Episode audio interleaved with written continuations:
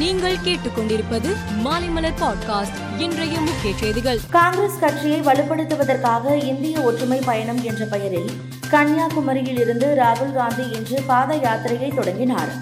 முதலமைச்சர் மு ஸ்டாலின் கதராலான தேசிய கொடியை ராகுல் காந்தியிடம் வழங்கி பாத யாத்திரையை தொடங்கி வைத்தார் கன்னியாகுமரியில் இருந்து காஷ்மீர் வரை மூன்றாயிரத்து ஐநூறு கிலோமீட்டர் தூரம் ராகுல் காந்தி தலைமையில் காங்கிரசார் பாத யாத்திரை செல்ல திட்டமிடப்பட்டுள்ளனர்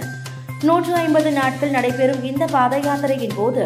நாடு முழுவதும் ஒரு கோடிக்கும் மேற்பட்ட பலதரப்பட்ட மக்களை சந்திக்கும் வகையில் பயண திட்டம் வகுக்கப்பட்டுள்ளது தமிழகத்தில் மின்சார வாகனங்களுக்கு விரைவில் சார்ஜிங் நிலையங்கள் ஏற்படுத்தப்படும் என்றும் முதற்கட்டமாக மாநகராட்சி நகராட்சியில் அமைக்க திட்டமிடப்பட்டிருப்பதாகவும் மின்சாரத்துறை அமைச்சர் செந்தில் பாலாஜி தெரிவித்துள்ளார் அதிமுக தலைமை கழகம் சூறையாடப்பட்டது தொடர்பாக விசாரணை நடத்தி வரும் சிபிசிஐடி போலீசார்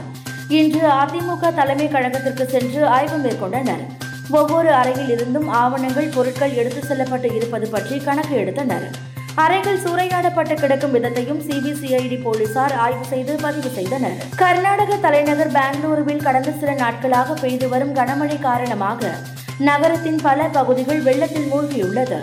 இதனால் மக்களின் இயல்பு வாழ்க்கை பாதிக்கப்பட்டுள்ளது இது தொடர்பாக பேசிய கர்நாடக முதல்வர் பசவராஜ் பொம்மை அழகான பெங்களூரின் தற்போதைய அவலத்திற்கு முந்தைய காங்கிரஸ் அரசாங்கங்களின் தவறான நிர்வாகம்தான் காரணம் என்று குற்றம் சாட்டினார் டெல்லியில் பட்டாசுகளை விற்க வெடிக்க சேமித்து வைக்க இரண்டாயிரத்தி இருபத்தி மூன்றாம் ஆண்டு ஜனவரி ஒன்றாம் தேதி வரை தடை விதித்து சுற்றுச்சூழல் துறை அமைச்சர் கோபால் ராய் உத்தரவிட்டுள்ளார்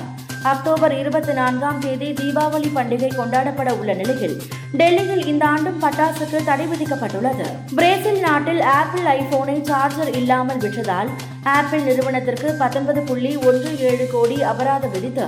அந்நாட்டு அரசு உத்தரவிட்டுள்ளது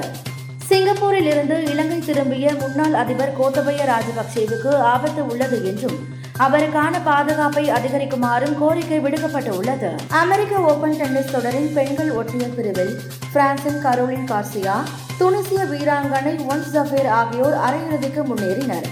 நாளை மறுநாள் நடைபெற உள்ள அரையிறுதி ஆட்டத்தில் இவர்கள் இருவரும் மோத உள்ளனர் மேலும் செய்திகளுக்கு மாலை மலர் பாட்காஸ்டை பாருங்கள்